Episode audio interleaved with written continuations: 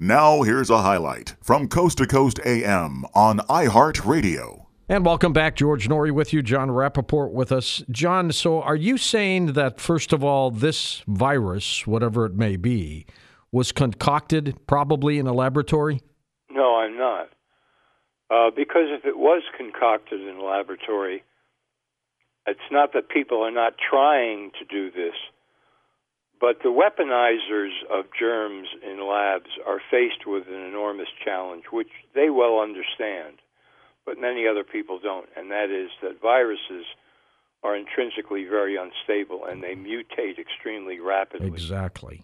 So even if you began, uh, researchers might say, okay, well, we have this super duper virus here and uh, we're going to unleash it on the world. The effect would be completely unpredictable because of the mutation rate. So therefore, you could end up, let's say, killing 100 people or half the planet. Uh, you know, if you wanted to speculate about what might happen. That gives you a completely absurd scenario.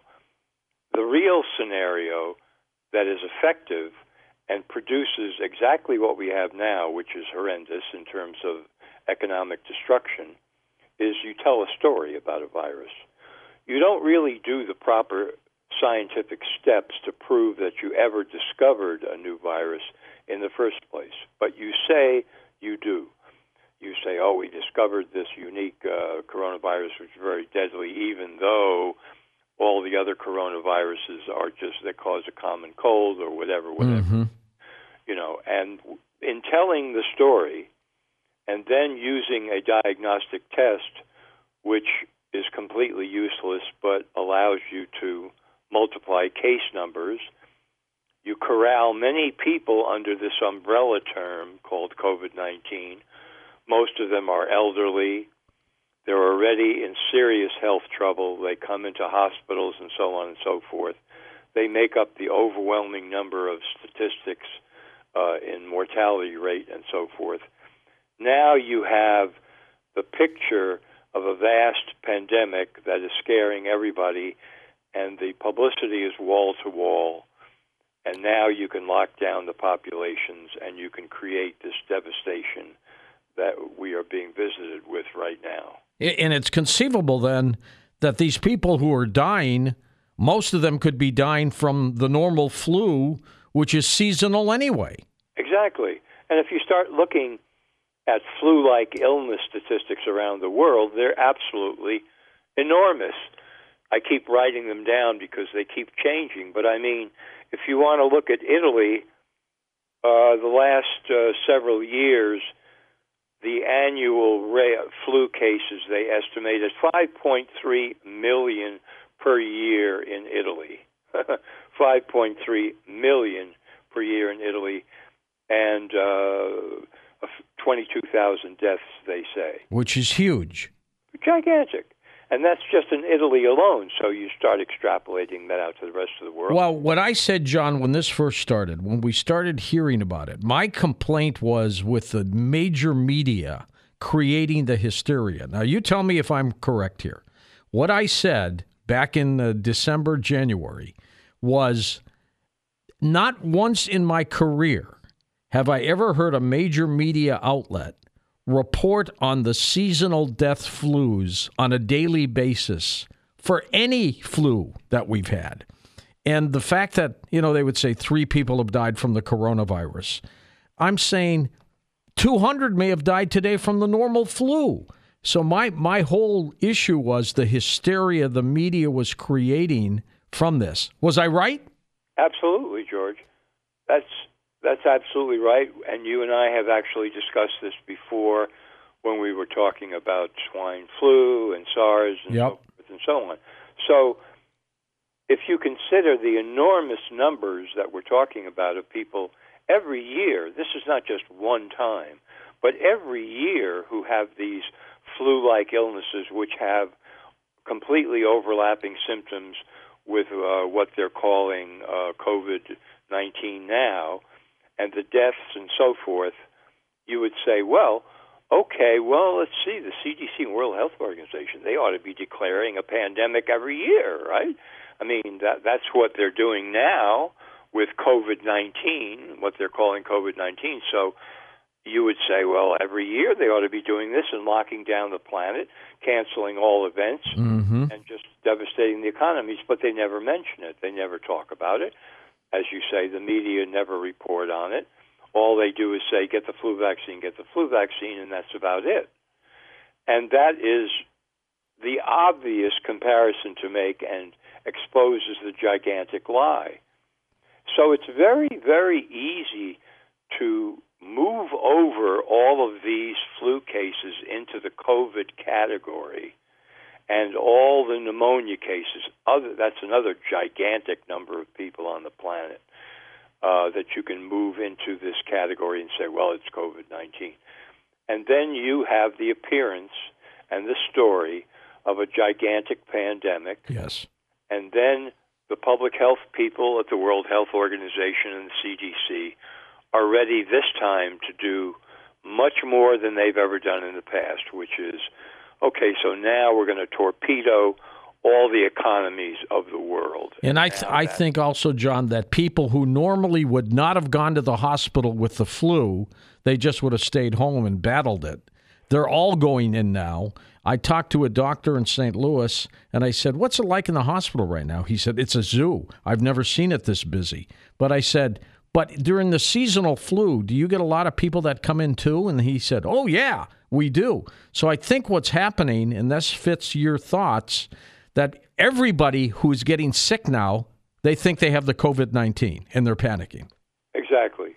I put up an article about a week ago because I said to myself, okay, so let's look at, say, 2018, what was happening in hospitals around the United States. I found an article from Time magazine that basically said hospitals are overflowing in all 50 states. This was 2018, Jeez. right from flu.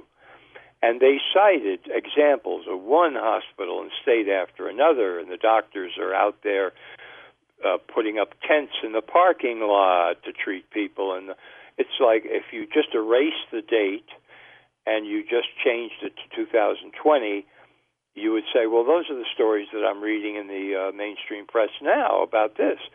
Yeah, exactly. Exactly the point. You're absolutely right. All these people are now coming into the hospitals because they're terrified that in addition to ordinary seasonal flu, they have the dreaded epidemic disease. I saw somebody sneeze in the grocery store today, not on any food. He just sneezed, and people ran away like he had the plague. Uh, it, it's incredible. Well, let me ask you this, though. Is there a COVID 19 virus? Is there a new virus out there? As far as I'm concerned, and uh, chapter and verse on this is uh, in my articles, we don't need to go into all the details. They Right. never use the proper procedure to say we discovered a new virus. They said they did, but the tests that you're supposed to run in any, I mean, any sophomore in a science class at college could tell you, you've got to really establish this. If you're going to say we have a new virus that's going to cause us to lock down half the planet, you better really prove that you found it. I see no such evidence in the literature that they did the work necessary to establish that at all, period. Now, here's something that's puzzling me, and maybe this is because it was never reported before with the seasonal flu. But it seems that first responders and medical practitioners seem to be getting this virus, whatever it may be, and they're getting sick and some of them dying. My question to you is was that still happening with the seasonal flu? We just never heard about it before. Well, it could very well be because you don't see these cases. Uh, uh, you know, these are the outlier cases that people will always bring up, and they'll say, "Well, what about the three doctors who died here, or the two hospital workers, and so on and so forth?" Explain that. I say, "Well, I'm not there. I haven't seen the patient records. I don't know what these people may have been suffering from before this ever happened. Who knows?" And yes, this could have happened last year, the year before, never reported in the press. And so it was unnoticed until now. And until now. Yeah. It's played up fantastic. And that's the same with people wearing masks. I mean, with the normal flu, minimal people wore masks last year, the year before, the year before that. Now, half the people you look at are wearing masks. Yes, and in New York, in the empty streets, they're walking down the middle of the street at great distances from each other to avoid any possibility of, of contact. Now we get into the the, the motivations that I see behind this whole thing, which have to do with enacting hostility, suspicion among people against each other, divide and conquer in a really, really vicious way. Yes. Yes. It's just unbelievable. Who benefits, Jon? And at what point did somebody concoct if this, this if this theory is correct about destroying world economies, who benefits and what's the game plan? To me, there are many levels, of course, of benefits that you could enumerate. You know, you could say a pharmaceutical company is going to make a fortune on the vaccine, antiviral drugs, and blah, blah, blah. But when you go higher and higher on the ladder of control, which is what this is all about, it's apparent to me that this is an attempt to usher in a new world a new kind of world of technocracy, which, in other words, is to say, we had this great shock to the global system. There was before the pandemic BP and after the pandemic AP, and this marks the end of what we used to know as history. We're never going to go back to the way it was before. This is the kind of propaganda you're already hearing and will hear more of. We have to build a new world. What kind of world? Uh, an engineered world. A world, of course, of wall to wall surveillance because we have to detect diseases early before they really spread and happen. We're going to have smart cities. We're going to have the Internet mm-hmm. of Things. Mandatory vaccines. That's going to happen. Yes.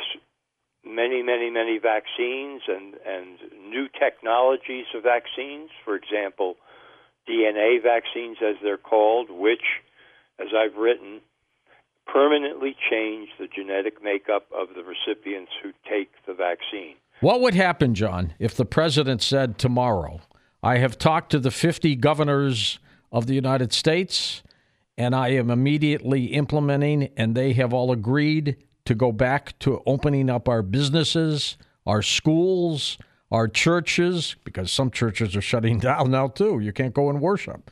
But we're opening up everything and we're going back to the way it was. What would happen? This is the question that I've been posing all along. First of all, he would be, and he knows this, would be, I mean, if you think the attacks on him so far in his presidency were uh, vicious, that would be nothing. That would be a Sunday picnic compared to what would come down on his head, and he knows it. But the overall effect, as far as I'm concerned, would be positive, extremely positive, because what would be revealed is, as Anthony Fauci said back in February in the New England Journal of Medicine before he decided to change his tune once again this is akin to a severe flu season. Yes. It's the flu, it's the flu on steroids. That's what I call it. Right. And so you would see a typical flu-like illness severe season in the US and in other countries. The country would survive, the economy would survive, it would come back, and overall it would be an extremely positive effect.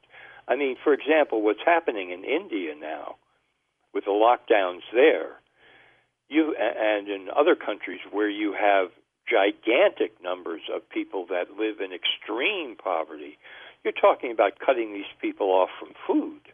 You're talking about no way. There's not like, oh, we're going to give everybody a check, you know, a digital yeah. check.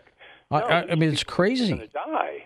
It's crazy, and and again, 650,000 people worldwide die from the seasonal flu every year.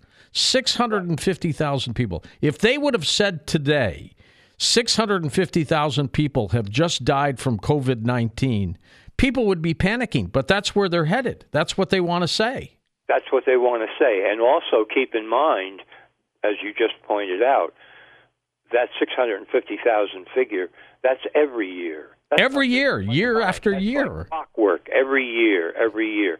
So imagine if that were the story being told about COVID 19. You would have people trying to burrow down to the center of the earth to hide. Abs- absolutely. Absolutely. everybody would be sleeping with masks on.